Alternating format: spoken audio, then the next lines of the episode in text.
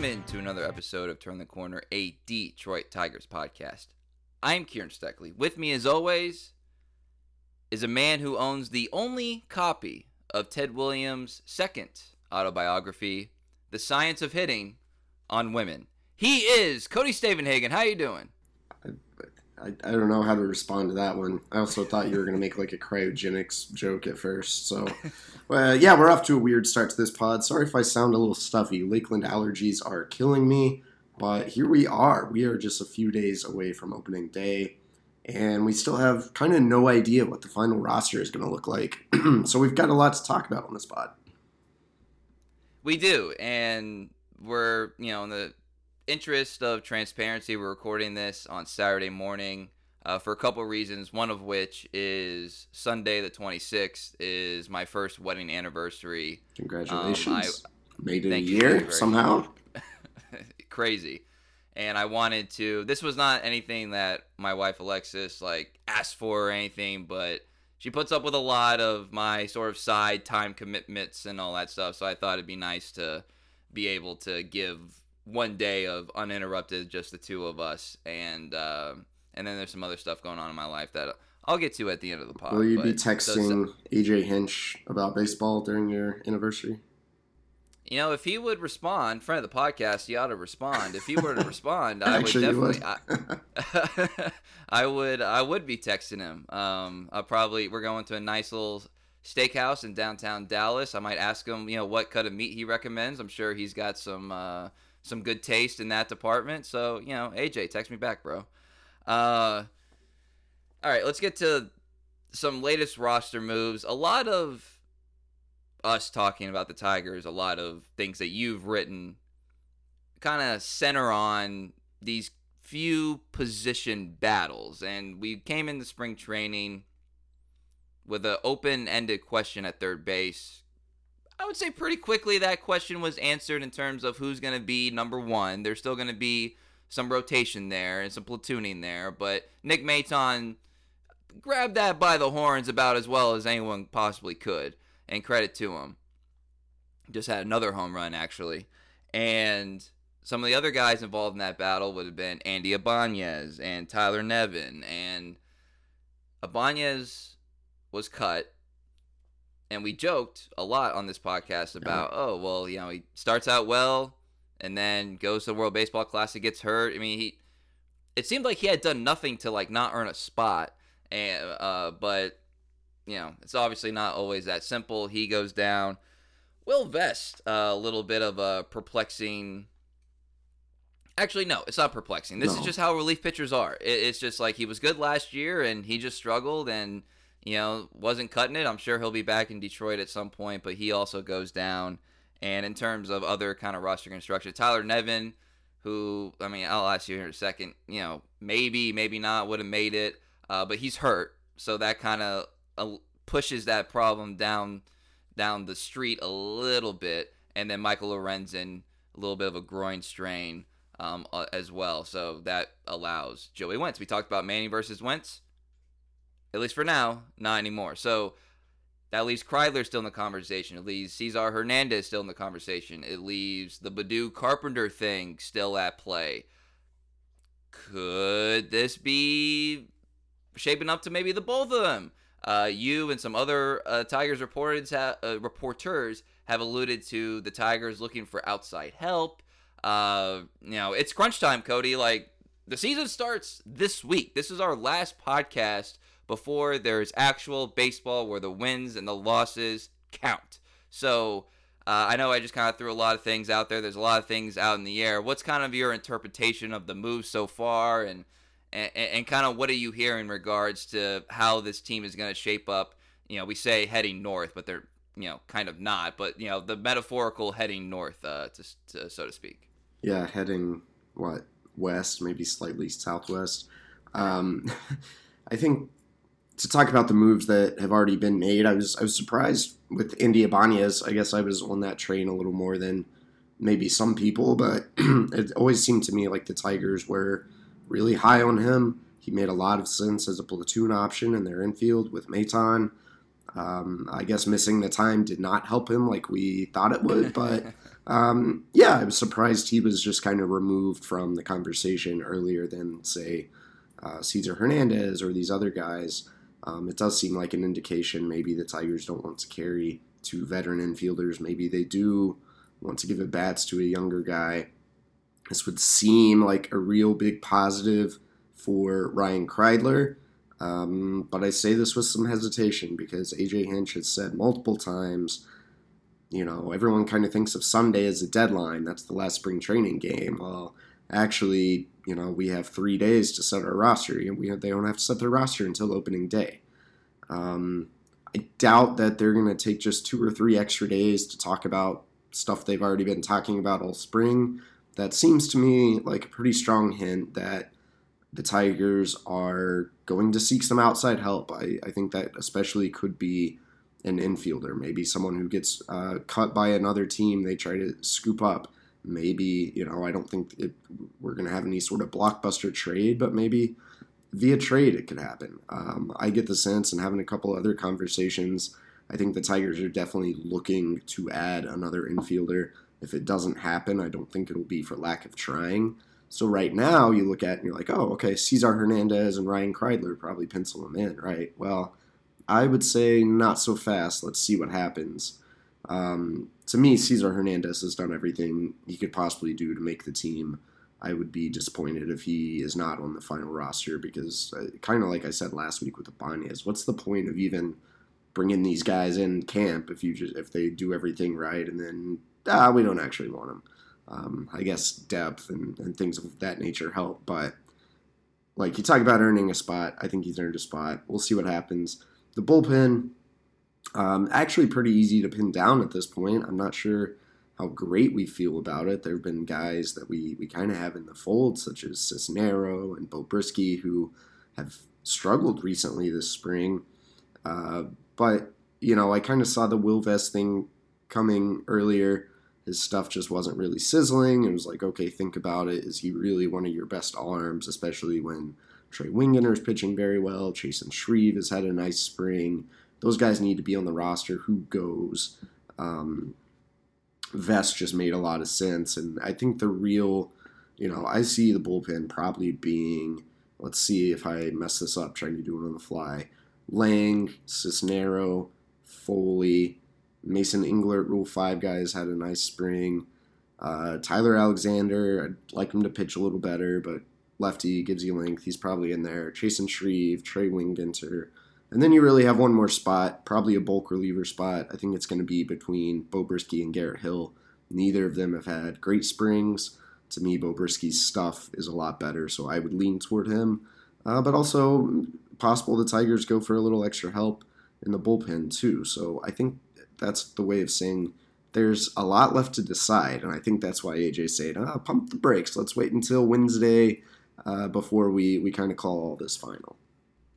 Well, I think it's actually kind of funny that you know the season in Detroit doesn't start and you know for another week, you know after the season starts, right? So uh, the, the there's definitely and AJ's alluded to it, like probably going to be a difference in roster between yeah you know that first week span and and I think those guys uh, certainly apply. By the way, you know I think you deserve a little little victory rap uh victory lap for uh Wingenter's uh performance. It kind of started a little shaky. You were hype on him. I think as soon as you said it on the podcast, like you know this guy, his story, uh, you know what his stuff are and he had like a bad outing, maybe a couple, but it seems like he's bounced back and and I would say one of the more hyped new additions uh, to the team there. So a little victory lap for your boy there. Right now, he might pitch the ninth inning because Alex Lang struggled a little bit. Alex Lang's command has been up and down, so I think at the least we are going to see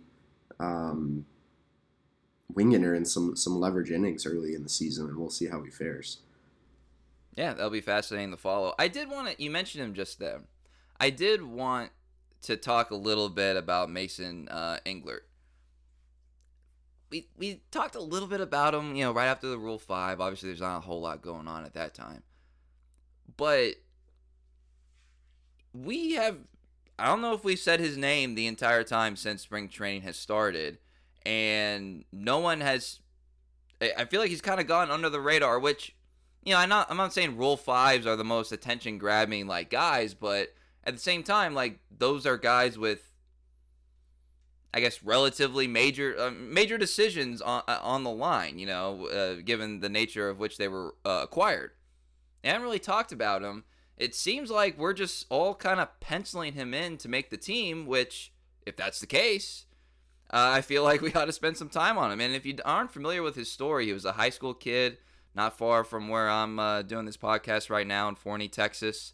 He uh, he's only 23. He's a young 23. Uh, doesn't turn 24 until uh, November. So uh, so he's still got a lot of lot of miles on his arm because he didn't pitch for like three years after his uh, two or three years or something um, after he was drafted because of injuries and, and COVID or whatever. He's only got 43 games of professional baseball on his uh, resume, less than 200 innings, and he got up to Double A this year. So you see the the headlines are they picked a Double A pitcher. I mean, yeah, technically, but like sort of like not really. He pitched three games for the Frisco Rough Riders, you know, just down the road from me again, uh, the Double A affiliate of the Rangers. He only pitched three games, so he's I would say more or less a high ball pitcher, and if he's kind of flown under the radar and being penciled in to make the team, it's like, and he's got all these like, uh, you know, in theory, untapped potential. I mean, I feel like this is a guy worth giving some flowers here because uh, nothing was guaranteed, and he's overcome a lot to get to this point. I don't know. I just feel like we're not talking about him enough. Yeah, no, and, and he's had such a really nice spring. I mean, he's been pretty consistent. The stuffs look good. He's got length. For a Rule 5 guy, that's really all you can ask. I mean, he's come in, and I honestly just, I, I know I looked at all this uh, when he was drafted in the Rule 5, but after watching him this spring, I think I just assumed he had pitched more in Double A because he just looks like a guy who has. You know, he looks like a guy who is a little more experienced, and he's he's been fun to watch. He's been one of your more reliable arms this spring, and he has a really good backstory too. You know, he had some tragedies in his in his family. Um, he's talked about his own journey with mental health a little bit, and he's got a real nice personality in the in the clubhouse. Takes his work very seriously, so I think Mason Englert is a guy worth rooting for. Yeah, for sure. And if you want to read more, Jamie Newberg did a really good story for the Athletic uh, when Englert was still in the Rangers organization. You can find that online, and it's a it's a whole fascinating backstory. All right, plug the Athletic. If you're a subscriber, you can read that in addition to all of Cody's great work. How about this? I feel like it's just like another chapter of trying to figure out, but you know, go back to the position players here for a second. Uh, this Baddoo Carpenter thing. Um, to me, I did kind of venture as to whether maybe it's still possible they both could make it. I don't know what odds I would put on that. Because here's the thing. I would like a world where they were both there. I think I've been pretty clear on this because of their rather complementary skill sets in terms of what they can bring to a team on a not everyday basis, but a basis of which you could use it every day. Baddoo's speed, Carpenter's power. Um, I know you're not building teams like with pinch hitters in mind, but you know, it'd be nice to. If Carpenter went up in a key spot in the eighth inning, you you probably feel relatively okay as opposed to some other op, uh, options. And when Miguel's not playing, we've done this DH thing. Uh, it even got some more track on Twitter this week. Uh, you know, Miggy's blocking him there. It's not criticism of Miggy, but it would be nice to have Carpenter's bat in the lineup. Yeah, it's no a battle doubt. that I don't I don't really want there to be a loser. that is fair. I'm trying to be the uh, advanced scout right now and figure out if who's starting for the Rays in the opening series. McClanahan's going to start opening day. Probably Drew Rasmussen, who's a righty, will start the second game. And I'm not sure who's going to start the third game. I'm, I'm kind of trying to count it out based on what they have done. And um, looks like, well, the, Zach Eflin is probably going to start Sunday, which would put him in line to start one, two, three, four, five. I'd guess Zach Eflin over Jeffrey Springs, who uh, Springs is a lefty, Eflin is a righty. Like I think if Springs is is going to start, there's no way you begin the season with both Baddoo and Carpenter, two lefties, knowing you're going to face two lefty starters in McClanahan and Springs. Um, I think that's kind of a sign. I would not be shocked at all if we see Baddoo and Carpenter on the same roster at some point this year, maybe even early this year, especially if you are facing a team um, that you know you're going to face right-handed starters and you're not very afraid of, the, of their lefties in the bullpen. But you know if if the if the reverse is true, if you're going to face a lot of lefties, I don't think you want that many left-handed hitters in the lineup, and I, I would still give Baddoo a slight edge over Carpenter.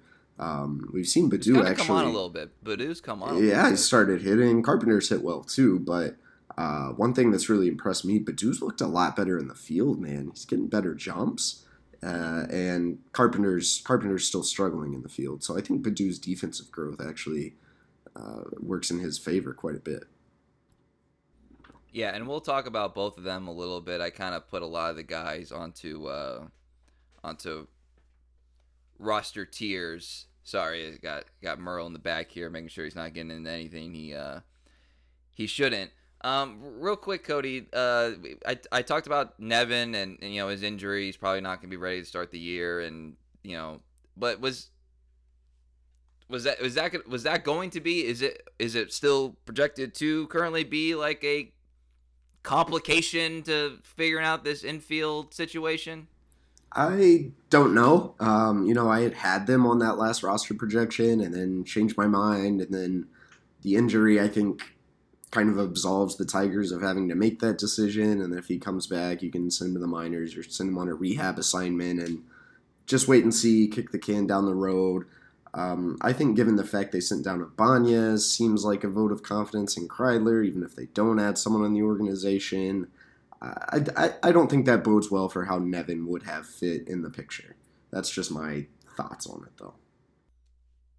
Do you think Joey Wentz gets two starts before Ooh, Um, I'm a little skeptical to think Michael Lorenzen's just going to jump back in the spring, the the yep. swing of things. A groin for a pitcher. If you ever heard of a guy named Daniel Norris, it doesn't always mm-hmm. uh, heal as easily as you might like it to. AJ Hinch has seemed to be optimistic about Lorenzen. Thinks he's in a good spot from a pitching standpoint, but is more worried about him covering first base. You know, making a play off the mound, stuff like that. But I don't know. You start getting getting them back throwing, throwing a bullpen. I feel like it could put more stress on that groin.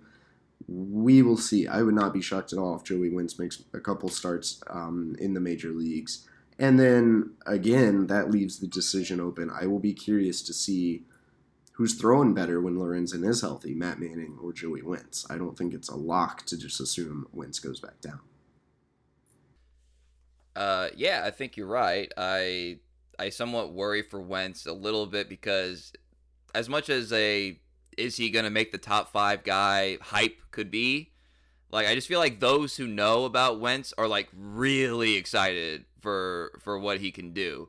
And and I you know, you got to be prepared to play either way, but he was not going to make the starting rotation in all likelihood, like to start the season, right? The top five was pretty much. Yeah. I mean, I think Matt Manning did enough his last couple starts to he would have he would have got that spot over Joey Wentz. Yeah.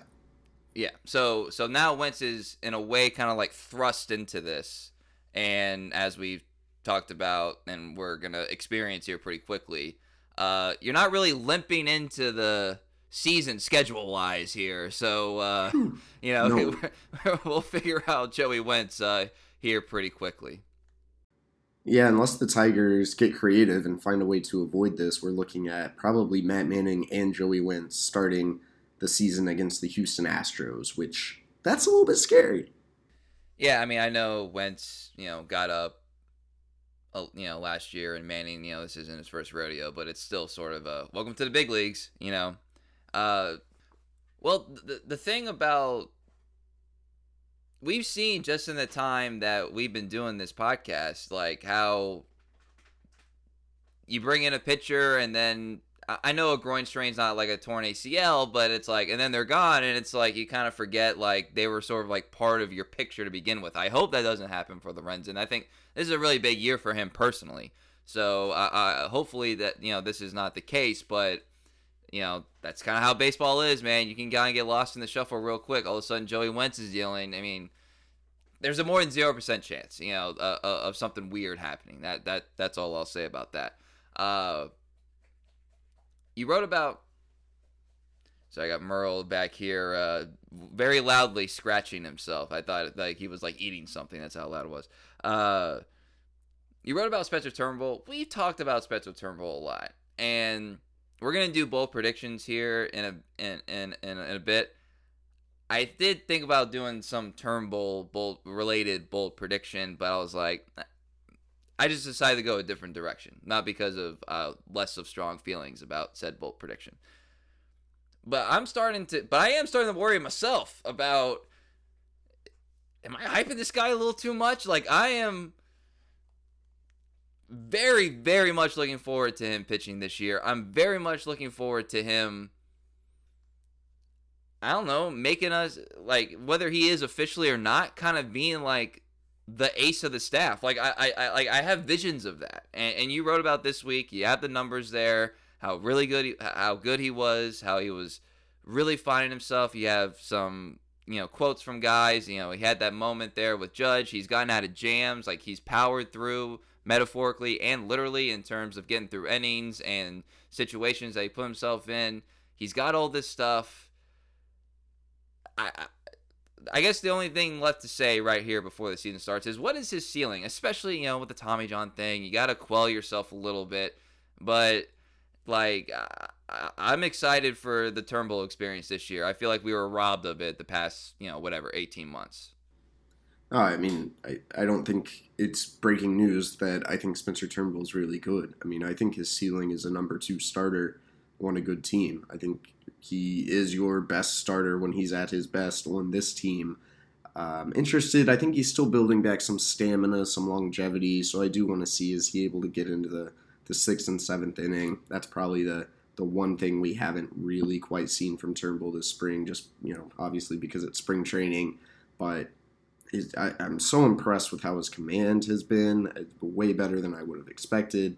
He talked in his last start. He's, he feels like he can pitch without his ace stuff a lot better than he would when he was a young pitcher. He's learned how to just um, you know make things work when he has his B or B minus stuff, not necessarily chasing strikeouts and, and missing bats. He's become a more complete pitcher and bounced back from Tommy John so far as, as well as really I've ever seen anyone. So I, I mean I think that's um, I guess Justin Verlander last year, but uh, I think very good signs for Turnbull going forward. I'm, I'm super optimistic about him, and I think his he can plop right back into where he was in 2021, which was a pitcher on the rise, a pitcher that was really starting to get more national attention for how good he's been. Yeah, and I guess I am also curious. Um, you know how he's feeling, like AJ, like you know AJ's AJ could hype somebody up and then you know bring them down pretty easily, just in general. Uh, he he has that gift uh, among many gifts that he has when it comes to speaking to the media, and you know his teammates like Haase, Rogers, the guys catching him. Side note: before we get to the Turnbull thing, I want to make sure I don't forget it. Uh, in terms of the roster construction stuff, uh, just shout out Jake Rogers and obviously Eric Haase too uh, for just really making the catching thing like not really that much of a story other than hey Rogers doing pretty well the defense is good Haase you know working on this blah blah blah. It, it became a more constant than I thought uh, it potentially could have been uh, coming in. So shout out to those guys. Yeah. Uh, but, I, I, have a couple more notes off that. Um, Donnie Sands our boy Donnie Sands probably one of the bigger like disappointments not the right word but yeah, like he, he didn't have a, a, very good spring. Like we got pretty excited about Donnie Sands there at the start of camp, and then mm-hmm. he kind of struggled all around. He, you know, not necessarily an indictment on his future, but definitely looks like a guy who needs a little more time in the minor leagues. Uh, his swing can get really long. He was a little messy, is the word I would use to describe him defensively behind the plate. Like, I'd like to see his game just calm down a little bit. Um, it's kind of unfortunate he didn't really push for that job more, but luckily Jake, you know, Jake seized it real quickly. And one more note that I was thinking of. Um, remember that that whole like Brian Windhorst meme last year on ESPN where he's like connecting all the dots, mm-hmm. you know? You asked me either last week or two weeks ago, why is Zack Short still on the 40 man roster? And I was talking to an opposing scout, and he, he just blew my mind. And he's like, Zack Short going to make the Tigers roster, right? And I was like, I don't, I, I don't think so. No, I was like, I think you know. And he's like, oh well, we you know we love Short. And I was like, wait, what is going on here? And I was like, it is interesting that Short is still around this late in camp. Not only did he stay on the roster all off season, he's still around late in camp there's got to be something to this. And I'm not quite sure what it is, but it's either A, the Tigers, I'd say particularly Scott Harris, like Zack Short more than we all assume. Maybe he has a real chance more than we all assume. Uh, you know, or B, could he be part of a last minute trade? I think that's something to consider. I don't know if it'll happen. Uh, and then I guess the other option would be he's just around for depth and and there's actually not anything to it. But I look at this and I'm like, there's, I think there's a little more to this Zack Short conversation. I'm interested to see how that plays out as soon as the next few days.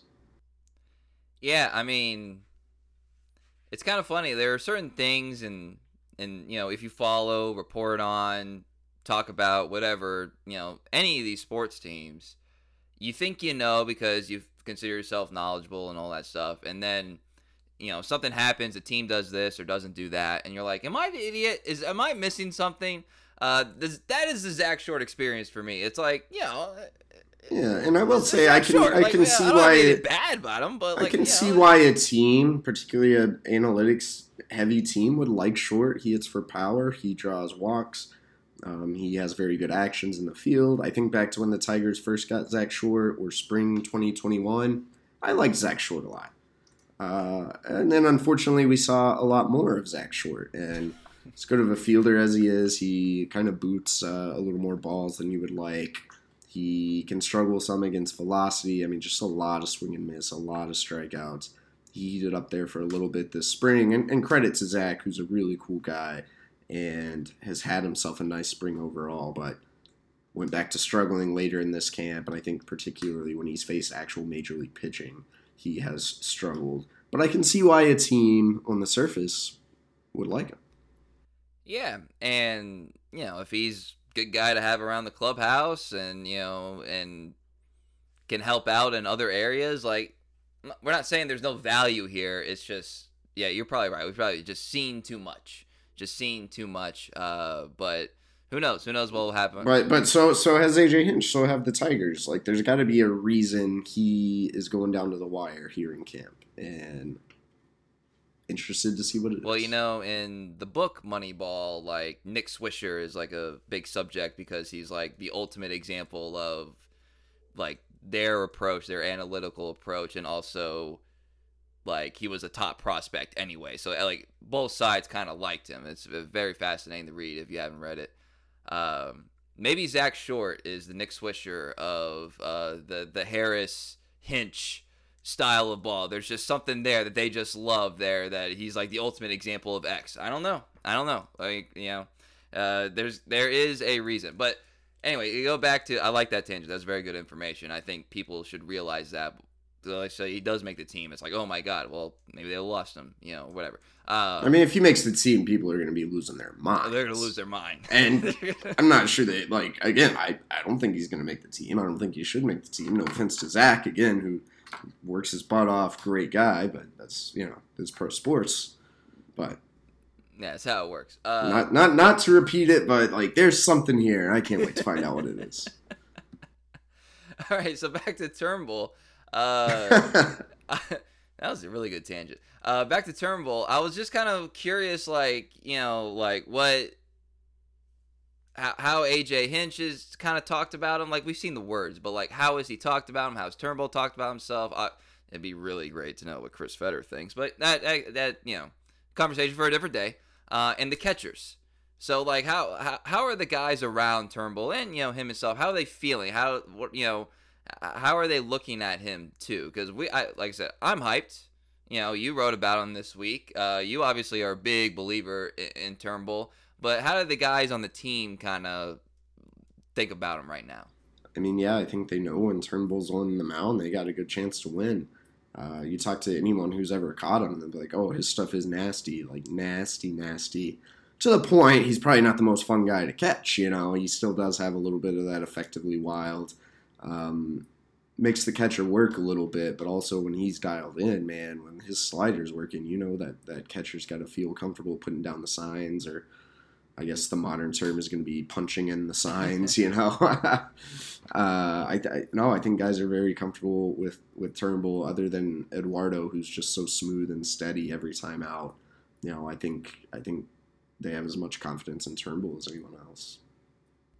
All right, so we, uh, I'm sensing a theme here on this podcast right now, and this is like the ultimate. The season's right about to start podcast because we're just talking about hype and projections and things, and we're not stopping talking about hype right now. A couple weeks ago, maybe three, maybe a month, I don't know, it all kind of runs together. I had said I was like, Cody, what what is going on? No one's talking about Riley Greene and like it was just like, oh, there he. Uh, there he is. Okay, cool. Yeah, batting practice, but there, you know, this is a guy that was, I mean, as hyped the Tigers player as we've had in a couple years, and it was a high draft pick, shot through the minors, number one prospect, like all that stuff, and you know. It's, eh, it's Riley Greene. Eh? There's another single. You know, you know. It, it just it, it kind of seemed ho hum. No, no, no. We got it now. We got it now via your colleagues at the Athletic. The Riley Riley Greene hype train is officially in motion. So, friend of the podcast, one of the better friends of the podcast, Keith Law, had a little, uh, you know, ten breakout guys or whatever, and he put Riley Greene on there. He uh, talked about the bat This is going to be a theme if anyone's projecting Riley Greene kind of the bad luck with the barrel rates and, and the average on those as opposed to what is uh, considered the median.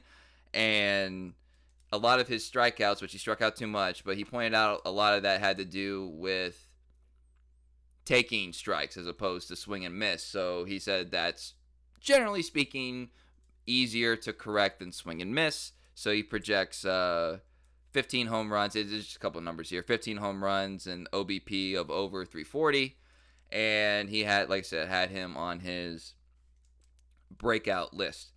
Another colleague of yours, Eno Sarris, went up, turned it up just a little bit on Riley Greene. He had a 2010 projection. He talked about barrel rates and and and um and his approach, and, and it's the same kind of reasoning. He just kind of projected him a little bit higher in terms of, like I said, guys who could break out this year. So I'm just here to say the Riley, if you were waiting for it to go, because if you're listening to this podcast, if you're a Tigers fan, chances are you're old, you've been on this hype train for years now. But I'm here to tell you there's a little bit more company and it's a chugging. It's officially chugging, Cody. Yeah, no doubt. And Riley's been so good this spring, hitting 333, 997 OPS. That's going to put him in like the top 11 or 12 big league hitters this spring. Not to put too much uh, stock in spring training results, but you see Riley Greene hit off minor league pitching, and it's like it's just too easy for him. He's been good. Um, there's not back to like I don't know what more I have to say other than when Eno Sarris says something, I tend to believe it. He's one of the better analysts in the business and really good at interpreting uh, deeper level numbers, going beneath the surface and finding something. So I already believe anything with Riley Greene, but I, I think having a vote of confidence from Eno Sarris makes me uh, feel even more likely Greene could have a pretty big year. And you know, not, uh, here's one thing we don't talk about enough with Riley Greene. This guy does the little things as well as as well as anyone on this team. I mean, as well as any player his age probably I've ever seen. Um, stuff like you know backing up third base on throws when he's in left field, the way he we talk about his outfield instincts that are good. He has a great knowledge for the game. He's adaptable at the plate. He does so many little baseball player things. And for as much as his natural talent is off the charts, I think it's those little things that are going to really separate him and already have separated him, uh, and, and will only increase as his career progresses. Yeah, and I did want to make note that so Keith Law did breakouts, Eno did bold predictions. So this was just general. It was it wasn't even like you know, here are some guys who could surprise you. It was like all of baseball. So he has things like, you know, Baltimore makes the playoffs and, you know, that kind of stuff. So that's the list that Riley Greene made there. So good for Riley. Good for Riley. Uh, all right. Well, why don't we do, why don't we do a bold prediction here, Cody? I got one. I think you got one too. Um, I mentioned earlier, I thought, I thought put, putting Turnbull in there, it's like, you know, maybe Turnbull's an all star. Maybe that's, Maybe that's the bold prediction. Yeah, okay, yeah. No, I wanted to go deeper. I wanted to go maybe a little bolder. Tigers haven't had a position player make an all star team, and again, excluding Miguel Cabrera getting this honorary thing that he deserved, but he did not make it in the traditional sense. So, just for the record, there, I know he was an all star last year. I think since like 2017, Justin Upton, I believe, yeah, was the last yeah. one. Um, yeah. I think there's going to be a position player make the All Star team for the Tigers wow. this year. Who's that going to be? And, and oh, I'm going to tell you, I think it's going to be Javi Baez. Wow. Because he is going to have a 2020 season, something he has done once in his career. That was 2018. He was an All Star that year, and I think a he's hot. I, I am gonna assume this is assuming he's gonna start out faster than he did last year because World Baseball Classic. We talked about that, and the stolen bases are gonna be easier. He certainly plays a style of game where he could get a rogue base or two if he wanted, and uh, I think he's just gonna. I think he's gonna be feeling himself more, as he should, as he should. You know, do you, Javi? You know, and so I think we see we we've been kind of anticipating a bounce back in general, just because of all the things that go into like signing a big free agent contract and all the specific instances of last offseason. And I'm here to say, like, I think all that all that stuff has gone away. He's in like mid May form right now, having gone through the World Baseball Classic and and played well there. By the way, made the All B a WBC team. So, uh, so what's bold? What's bold if you think he's going to bounce back? You can't just say he's going to be a bounce back. That's not bold enough. He's going to be 2020. He's going to get 20 bases. This is the what baseball wants is more Javi Baez. Yeah. Get rid of the shift. You want fast, uh, exciting play. He's going to go steal some bases. I think AJ Hinch is going to encourage him, you know, to a scale to to go out and grab a base.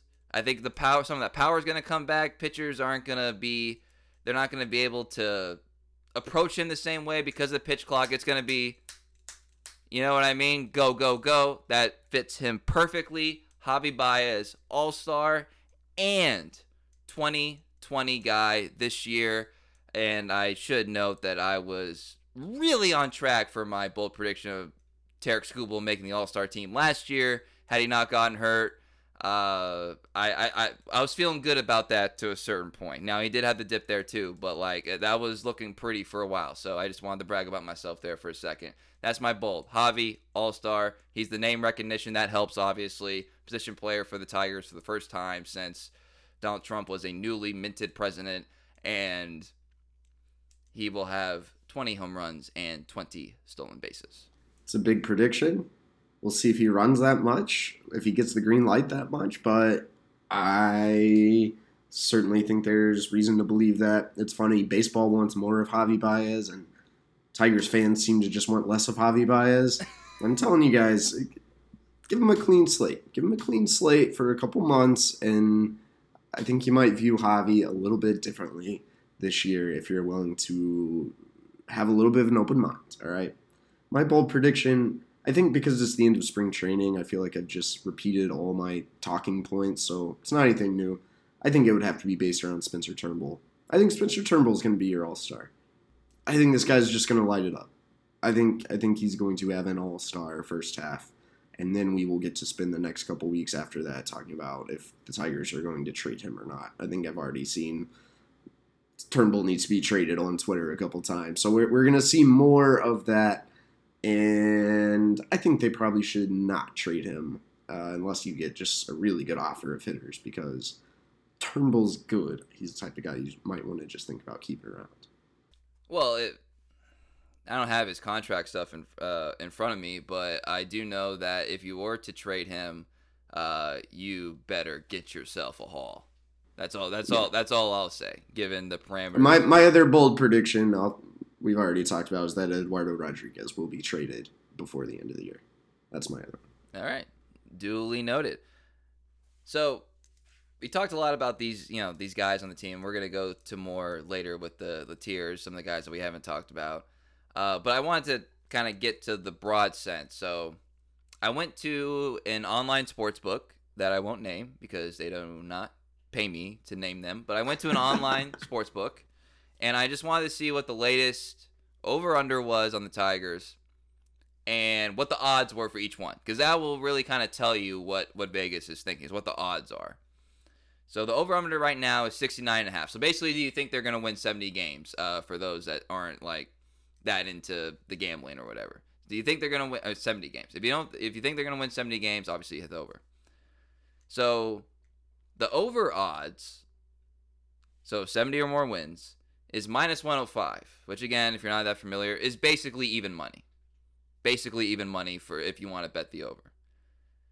If you want to bet the under, it's minus 115, which is still basically even money, but not as close. So so you bet 100 to uh, you you yeah you bet 105 to win 100 if you want the over. You bet 115 dollars to win 100 if you bet the under.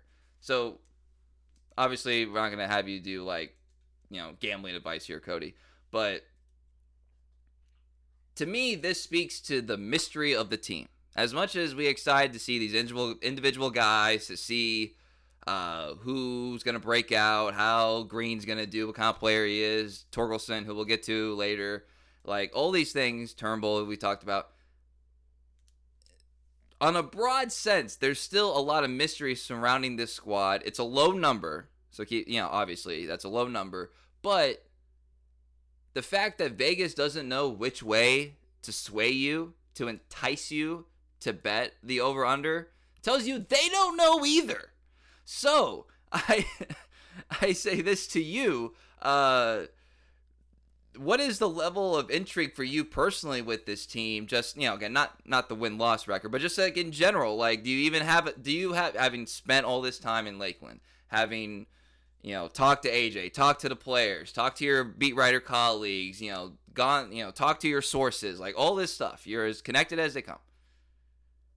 Like, do you even have a sense uh, uh, uh, of this team, just in general? Like, not like, oh, are they gonna win this many games? Are they gonna be competing for the playoffs at this state? You know, whatever. Just a sense of like what we're gonna get into here in a couple of days. Just a sense. Do you even have a sense? Because if you didn't, I wouldn't blame you. Yeah, I think I do. I think I didn't coming into spring. I think I'm leaving spring.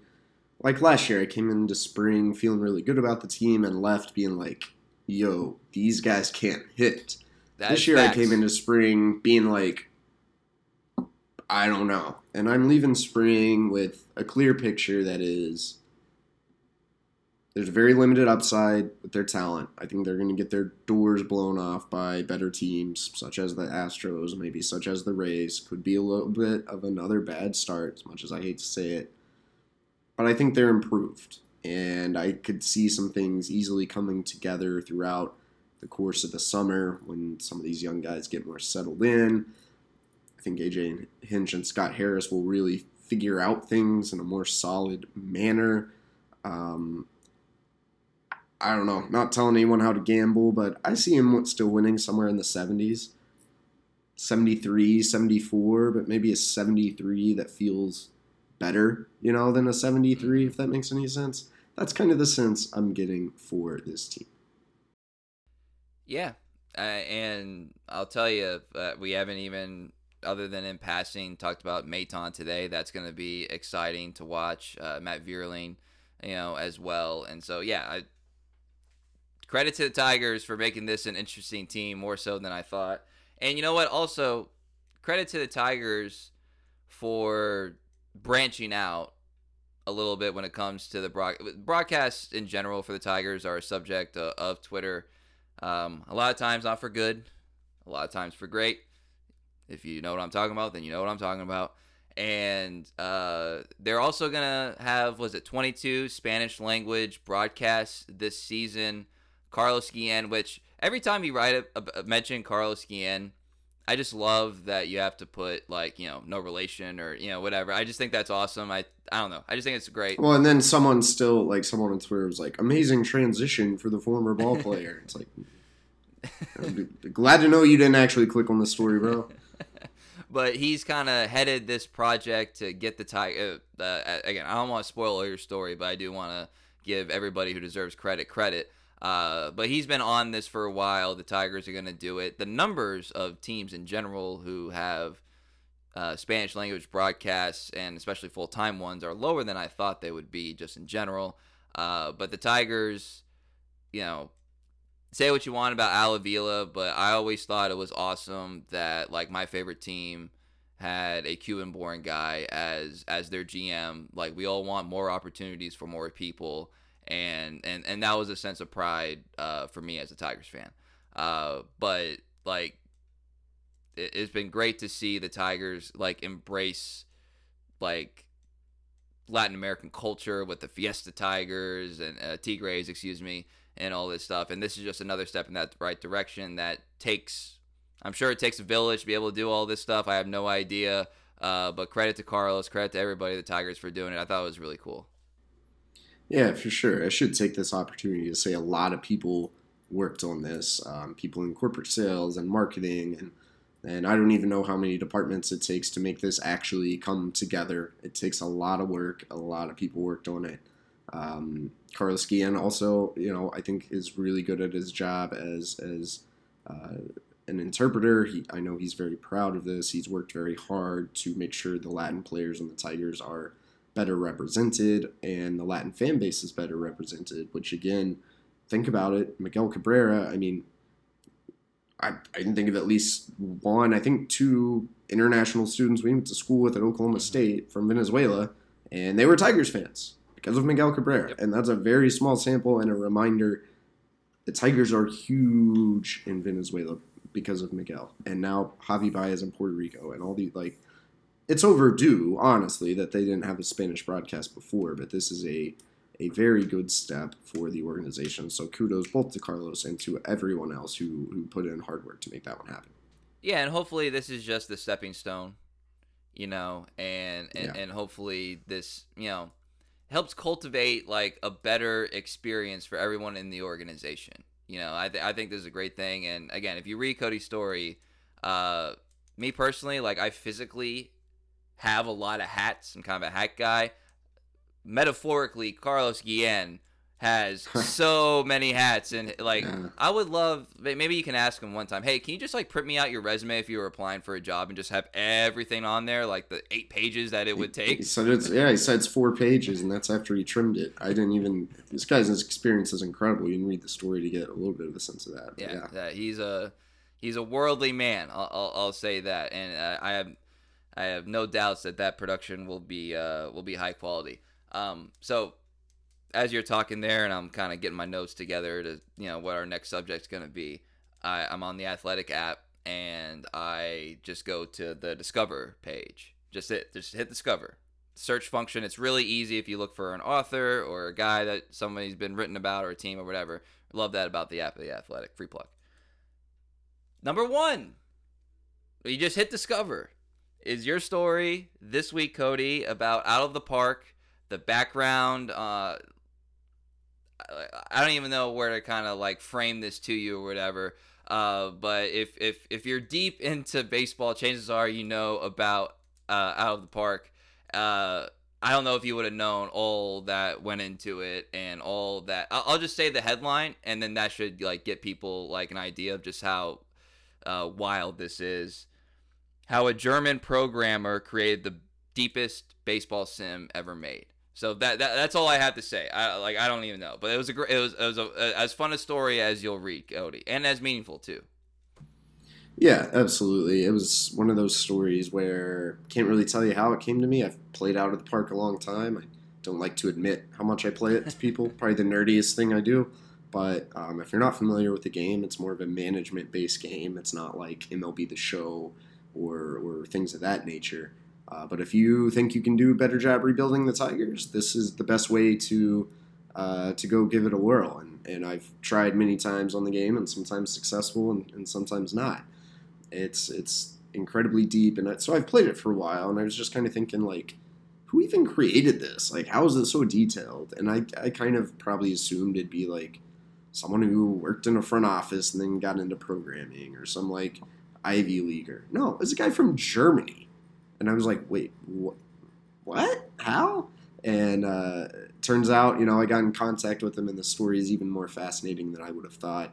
This guy's uh, his name is Markus Heinsohn. He's a he's a very cool guy, and he had a friend when he was around 14 who came back from visiting family in the U.S. and came back with a glove and a bat and some balls, and they started throwing it up in the air. Didn't know what they were doing. Long story short, he became hooked. He loved the numbers of baseball. He had programming skills, and now he's built a game that that has increased wildly in popularity. If you haven't played it um, and you love baseball and strategy, I would highly recommend it. And I would I'd recommend you read the story because there's a lot more to it. And Markus talks more about his own journey, both in his career and you know dealing with very relatable things like mental health struggles. And you can also see there are MLB teams that have literally used this to run through scenarios or used it as a little bit of a teaching tool, which is very cool. Yeah, there's a lot of lot of reminders in there about you know humanity and the struggles we all face, and um, and how random life can be in in a, a lot of the best ways. So um, if you're into that with a with with a with a baseball angle. It's one of the reasons we love baseball sports is that uh, it, it, branches out into so many other things about culture and humanity and and personal relationships and stuff like that. Yeah, for sure.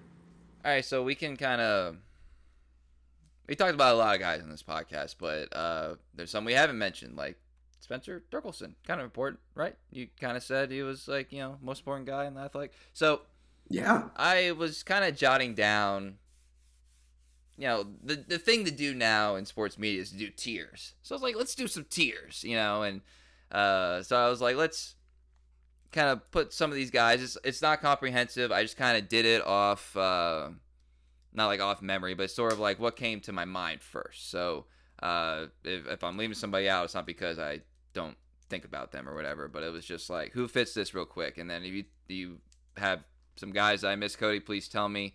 I have four tiers for this team. Not worried. Optimistic but curious. Holding my breath. And throwing up my hands. Basically, I don't know. Like, what? I don't know. So, we'll start out with not worried. Not worried about Eduardo Rodriguez. Uh, the, the guy is the consummate professional. He's going to be pitching for I feel feel like for a long time. You know, the the contract thing is going to be a fun topic when it comes up. He is your opening day starter for the second consecutive year. Congratulations to Eduardo. Uh, when he's on the mound, man, he's just he's just automatic. He's just automatic to, to his skill set, you know. So I'm not worried about him at all. I'm not worried about Riley Greene. Like I'm I, I'm excited for him and all that stuff, but there's been nothing to kind of quell any hype. So I'm gonna say I'm not worried, but I'm excited as hell to see you know how that trajectory goes. Not worried about Jose Cisnero. I I, I just kind of feel like I just kind of feel like he's I don't know 360 career ERA. He can fill a variety of roles in the bullpen. I'm not saying he's great, but I don't know. I just I, I just feel like he's a pretty steady guy to have back there that you can again use in a couple different facets. He's not perfect, but I'm not worried about him. And then also, you know, he's a guy who I'd also be curious about, like what his career slash time with the Tigers long term trajectory is. But I'm not worried about him. He comes out on the mound in a crucial situation. Feel okay. Feel okay if he's healthy, which is uh, is a little uneven, but yeah. I guess maybe. Yeah, I'd put I'd put him a little more in holding my breath. He's looked pretty rough this spring. He's had a lot of minor nicks over the past couple years, getting older. Uh, I, I, definitely think he should be on the roster, and probably something will click. It, we've seen him have little rough patches before, and he usually overcomes them. But I'd, I'd, I'd say I'm still holding my breath, given it's been a, a rough fair. springs for him. And then I had Eric Haase. Eric Haase is uh, not worried. Uh, yeah. Best hitter of the past two years. Uh, you know, what's his ceiling? I don't know. But when you're talking about catchers, like you're not as worried about ceiling per se. You know, like yeah, get this right. You know, continue your tools. Hometown, like great story all around. Not not very worried about uh, Eric Haase. All right.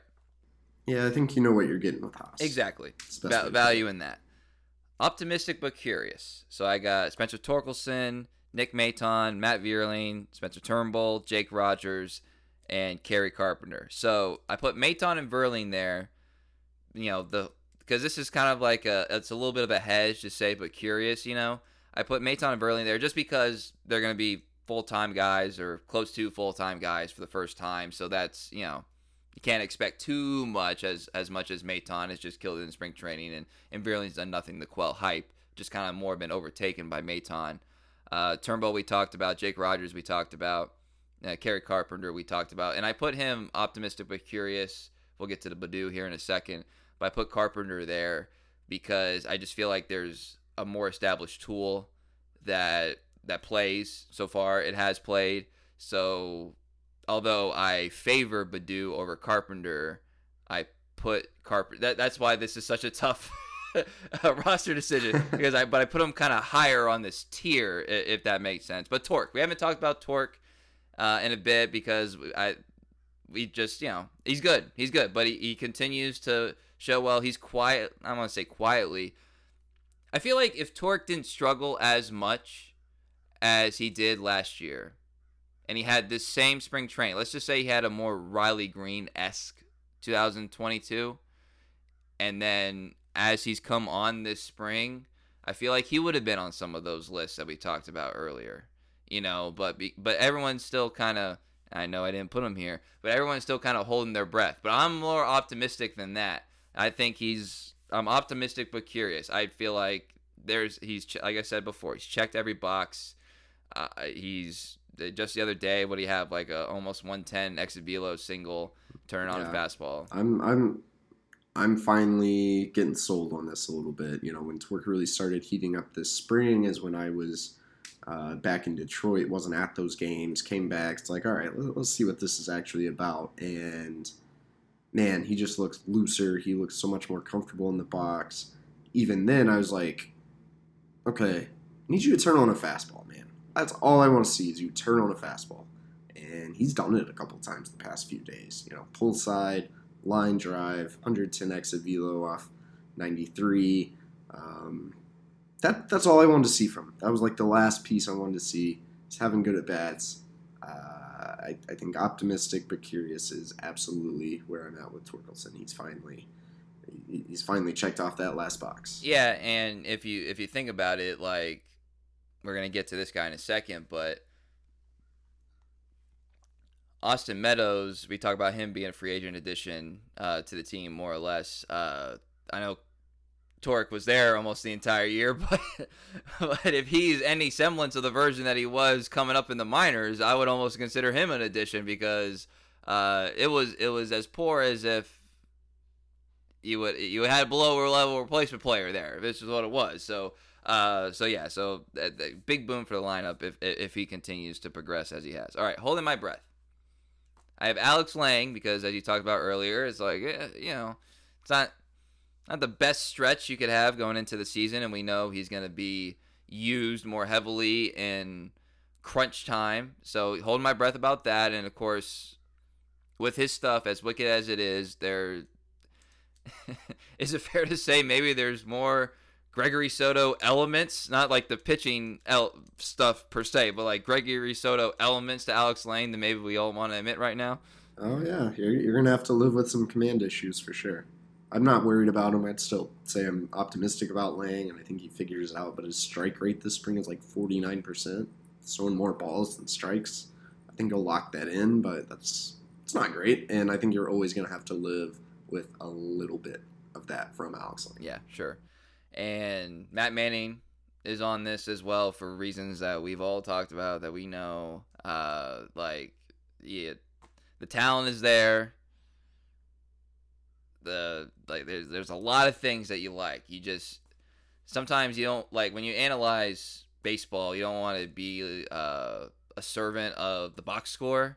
But can we get some box scores in regular seasons that look nice, you know, and on the on the agate in the newspaper, you know what I mean? Uh, I, agate in the newspaper, love it. That's all I want.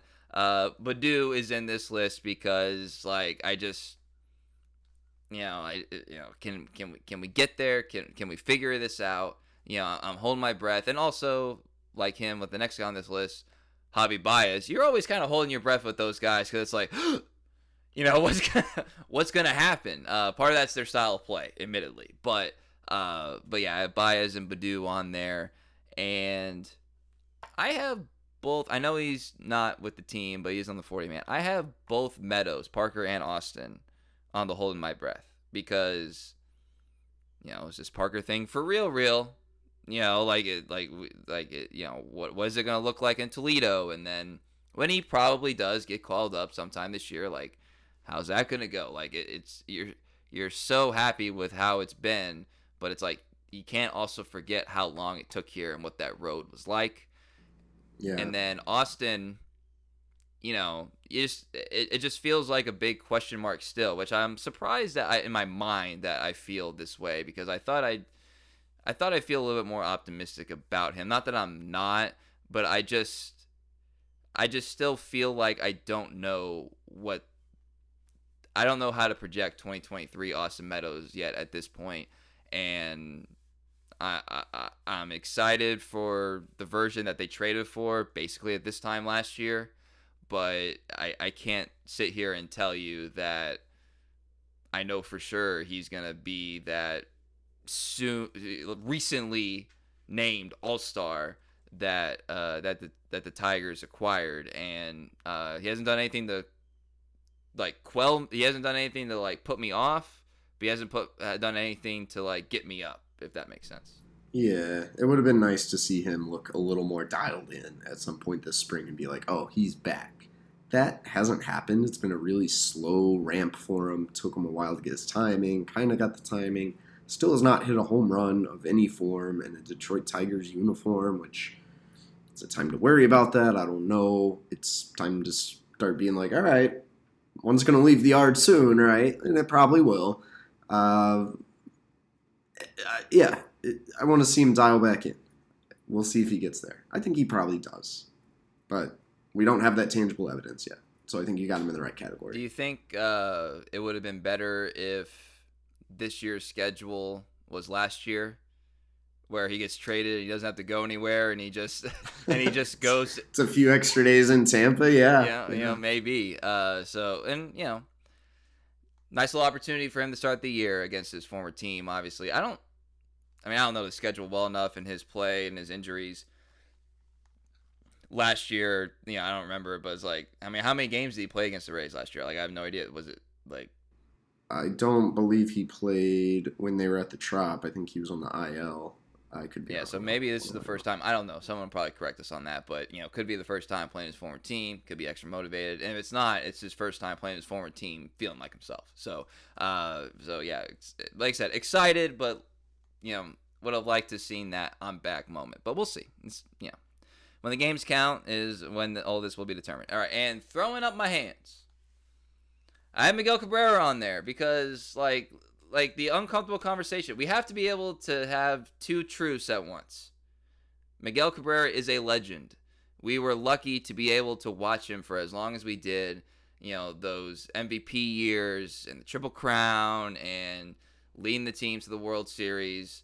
Probably should have got there the next year when they were a better team, but uh, he is an all-time Tiger. I'm not here to say like the greatest of all time Tigers. I think that's a that's a little tougher for me just in general. But he is an all-time Tiger. He will have a statue at Comerica. We got to see him get 500 home runs. We got to see him get 3,000 hits. I will always cherish going to Rangers Tigers games and getting there early just to watch him take BP. Like it's amazing, or it was amazing. Now it's just it's not it's just not good. Like and he'll, watch him start out hot and prove me wrong and, and all this stuff, but there's just there's age things here, there's injury past here. Um, I want I've said this for a long time. I want a nice ride into the sunset. I don't want to remember him as you know as as the guy who just kind of limped to the end of his career. He doesn't have to have like an amazing season. The Pujols thing, unfortunately, is probably too too much of a uh, expectation kind of placed on him, given their similarities in their career and how Pujols ended last year. But I just I've thrown up my hands because I just don't know. It'd be nice if he was a little bit better and you're occupying a DH spot and the team is trying to, you know, win some games. That's not the case right now, so I'm throwing up my hands on that.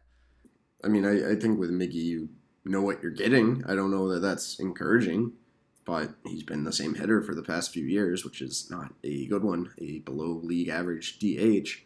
Miggy at his best is Harold Castro, a singles hitter who's hitting 300, and Miggy at his worst is what we saw in the second half of last year, hitting one something. Uh, I throw up my hands at how much he should play this year because I, I don't know how to answer that question. It's a tough situation.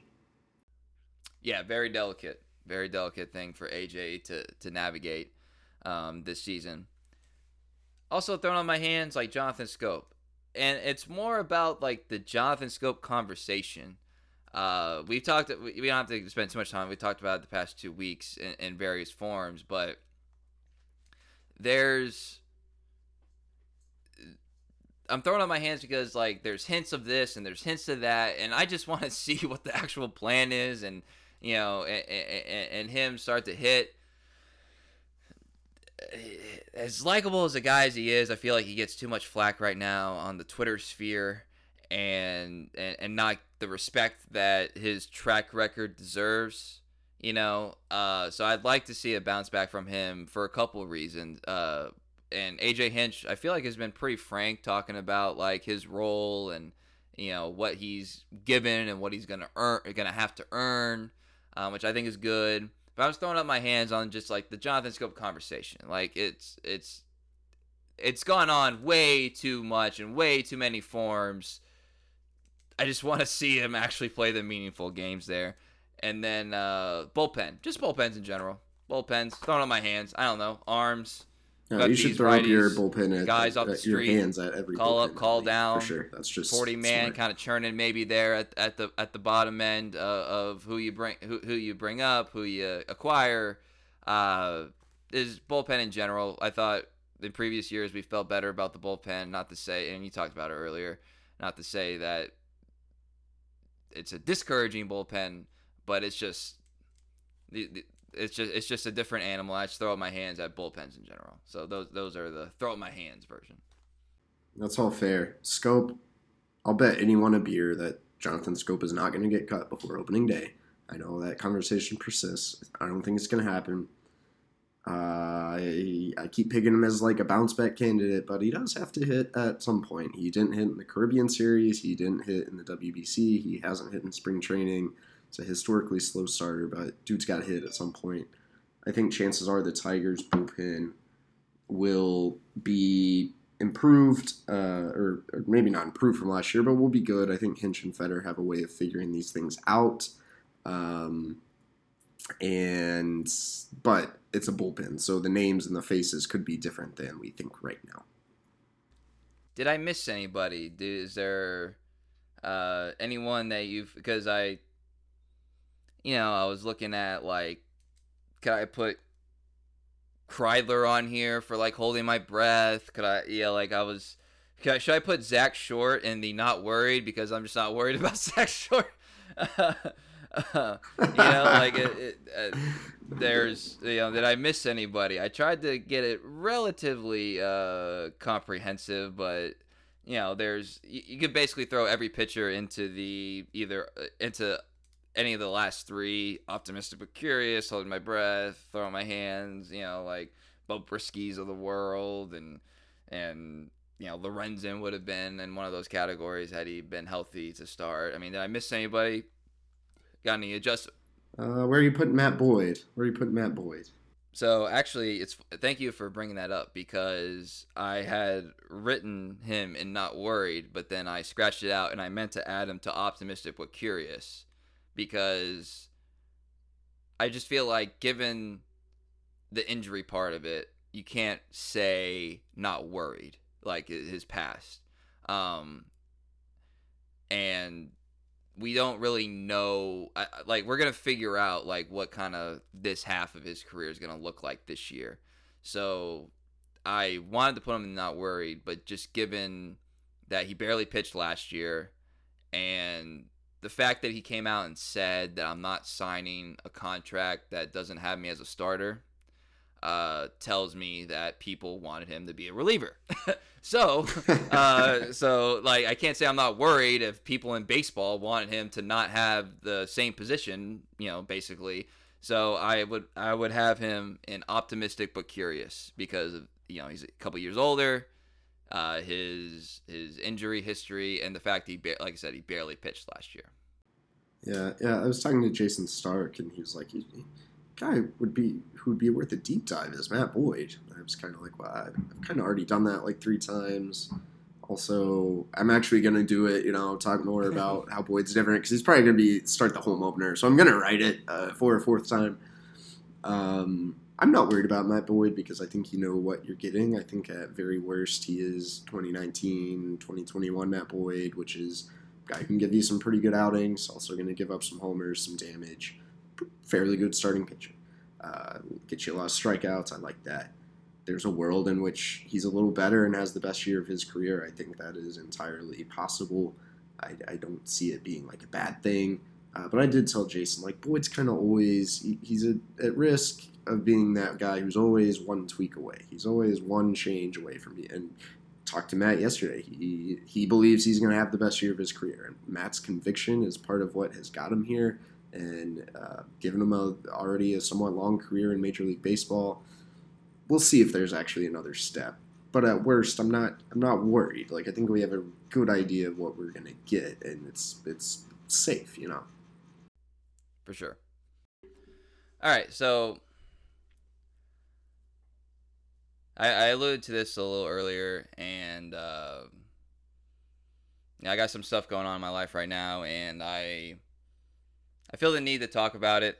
I, I I'm a as a lifelong you know reader, you know, sports journalist, listening to talk radio and all that stuff. Uh, you feel connected to people. I don't know if people feel connected to us. I hope that's kind of like the intention of this podcast. Uh, we've ventured into things that don't apply to just Tigers baseball. Um, we've talked about our personal lives, me getting married, some of the stuff uh, Cody went through before you know he met his girlfriend Andrea, and you know your dad uh, a couple years ago had um, had a medical issue um, that required your attention, and I remember at the time telling you like, hey, like you know, talk about a little bit like that.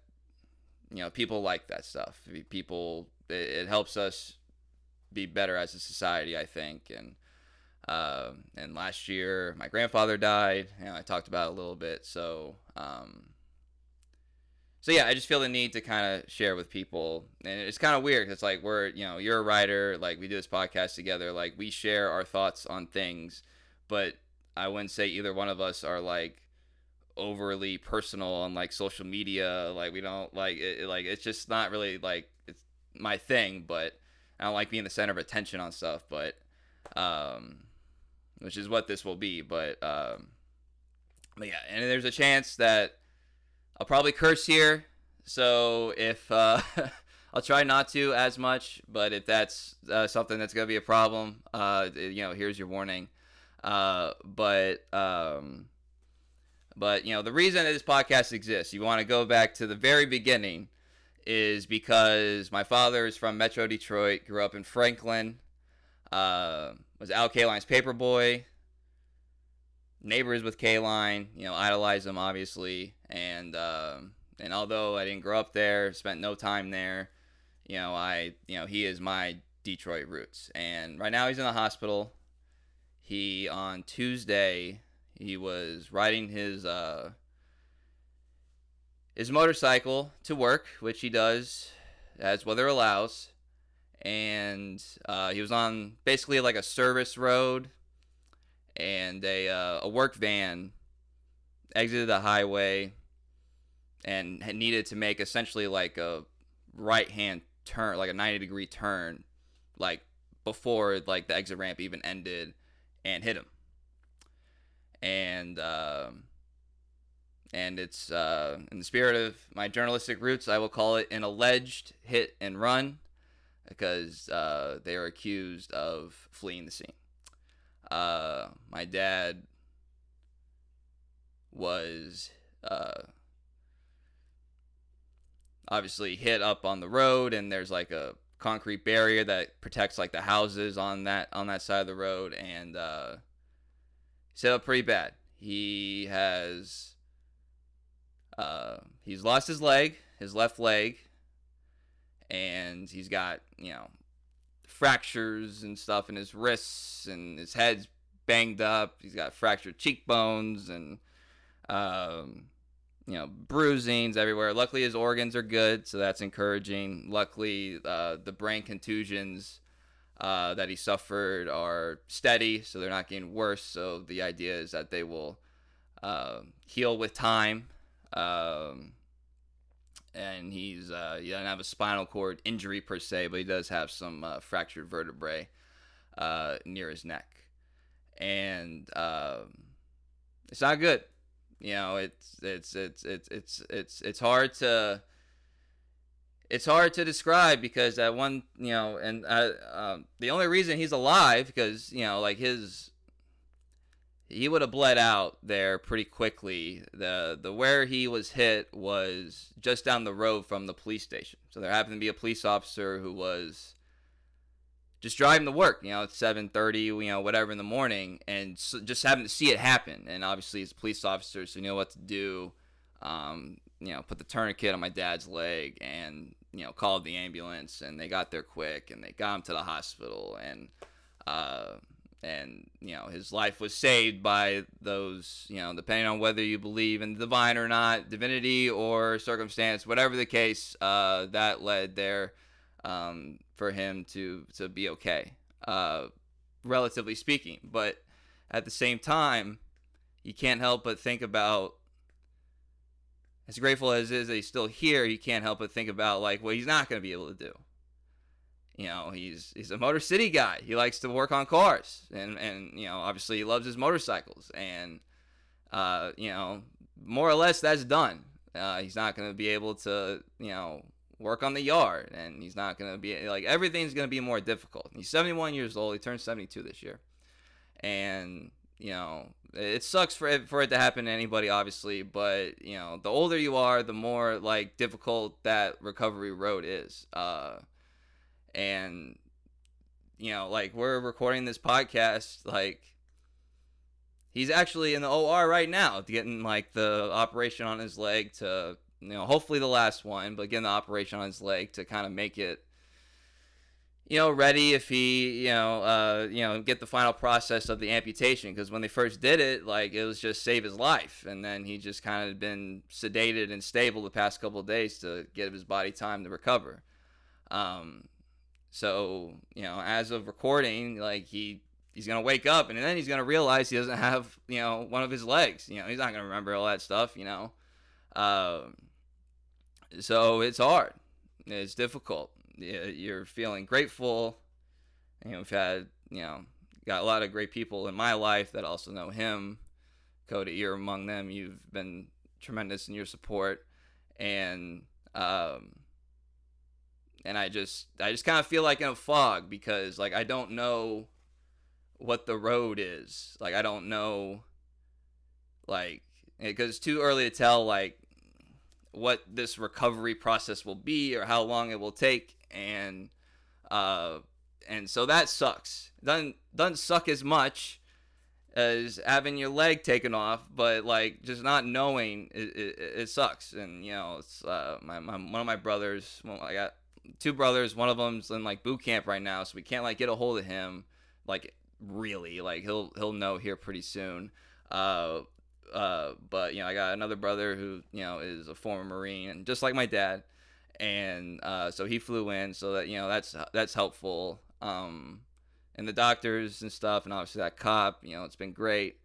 Um, so yeah, uh, it's it's just it just sucks, you know. It's just a shitty thing to go through. Um, at the same time, it very well could have been worse. You know, I, I, I text people updates. I'm like, he's good, but he's not actually good. You know, like he's good for the scale uh, but it's uh, you know his life's not going to be the same. You know, and, and it sucks, and especially for it to happen. You know, obviously I know like the risks of riding motorcycles and all that stuff. You know, I don't do it myself, but like it, he's been doing it his whole life, and it wasn't even like uh, anything anything out of the uh, out the realm. It was just it was a crazy driver. He would have been screwed up, not as bad if he was in a car, because he would you know the way that driver did it.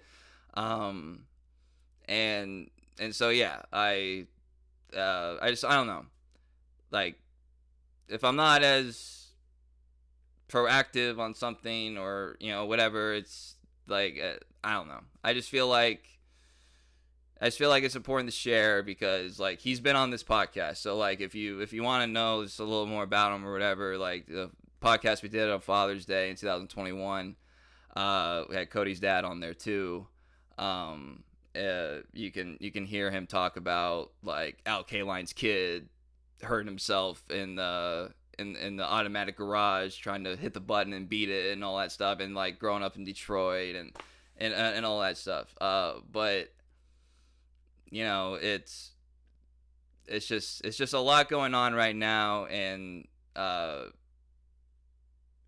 and I want to, and, and but I, I still wanted to do this pod. I still want to do everything because like it was, it's therapeutic for me. I know it's he's as humble a guy as I know. I know he would want me to to keep doing it. Um, you know, even in this limbo uh, uh, of his situation, but um, you know, it, it it's just it just sucks. It just sucks. It's a shitty feeling. It's not fun to you know, this should be a really exciting time for me if I can be selfish for a second. It's my anniversary tomorrow. Baseball season's about to start. NCAA tournament, you know, all this stuff. It's a great time of the year.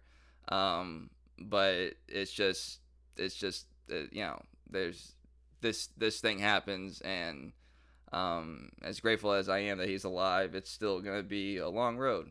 And, um, and, you know, you just, don't know it, the uncertainty hurts the most. And um so yeah i'm talking in circles now but it just sucks. I'm happy he's alive. Um but uh you know it's just another reminder. And you know especially as i mentioned earlier cody with you you don't need this reminder but it's another reminder of you know it's how precious these things are and um and to never take them for granted uh and you know it's um, it's just shitty, but I'm also very thankful. If is the is is the to, the way to put it. So I just wanted to kind of put that out there because I just I just believe in being transparent and um and so uh, I hope the lesson there is you know be safe out there on the roads and also like cherish the people you have in your life. So um so yeah I hope I hope that uh, made sense to people as I kind of rambled on there. Uh, for sure. Thanks for, for sharing that, Kieran. Um, obviously, I'm here for you. I'm sure a lot of our listeners uh, are, are here to support you in other ways. You know, anything we can do, I, I think you have a great community around you. It's not a whole lot more I can add. You know, I think everything you said was, was really well phrased. Um, you mentioned earlier the, the randomness of life, and that can be good and that can be bad. And unfortunately, I, I think it's that spectrum that makes it, um, you know, the beauty of life is that is that there's joy and pain at, at, the same time, and we go through these things, and when you go through this, it, it can hit you in the face and realize, oh, I can't take these things for granted. And then it's so easy to go back into our normal rhythms. I'm guilty of it. I think we're all guilty of it. You worry about, um, you know, where Zack Short fits on the Tigers roster. It's like there's a lot more going on here. You know, I try to write stories that reflect that humanity um, as much as I possibly can. And it's it's, it's weird to say, oh, well, we're sitting here talking about baseball. Like like what are we doing? Um, but I guess you know that's one of the things that brings joy. One of the things your your father enjoys, and um, I, am going to end up talking in circles too because there's not always an explanation. We like mm-hmm. to look for a grand takeaway, and, and there are things we can take away, but sometimes things happen and they're out of our control, and you just have to deal with them as you may. So, um, no, thanks for sharing, and I hope someone out there can get you know take something away from from everything you just said, and obviously. Um, best wishes for Mike, who I've, I've met many times, and as a, I can tell he's a great father and uh, someone I've always enjoyed just talking to about life because he has he has a lot of good perspective and experiences, and um, hope his recovery goes as well as, as we can possibly ask at this point. Absolutely. And uh, thank you for that, Cody. Uh, thanks for, like I said, all your support. Um, and uh, and yeah, let's just do an awkward transition to wrapping this thing up, huh? uh, this is a long, fun, co- a fun pod. It was therapeutic for me. Uh, enjoyed it a lot. The season's coming up here. Uh, it's gonna be a lot of fun. We'll have something Thursday um, after the the oh, after opening day a little bit, just recap, and then we'll go into our normal routine. Um, it's it's a great time. It's an exciting time for baseball, and I think it's going to be a fun Tigers season. Excuse me. Uh, so yes, I want to thank everybody for listening. Following on Twitter at Cody Stavenhagen, at Kieran underscore Steckley, at Turn Corner Pod, and subscribing on Apple, Spotify, subscribing to the Athletics. You can read all of Cody's great content coming up and throughout the season. So for Cody Stavenhagen, I am Kieran Steckley. Everybody have a great opening day week.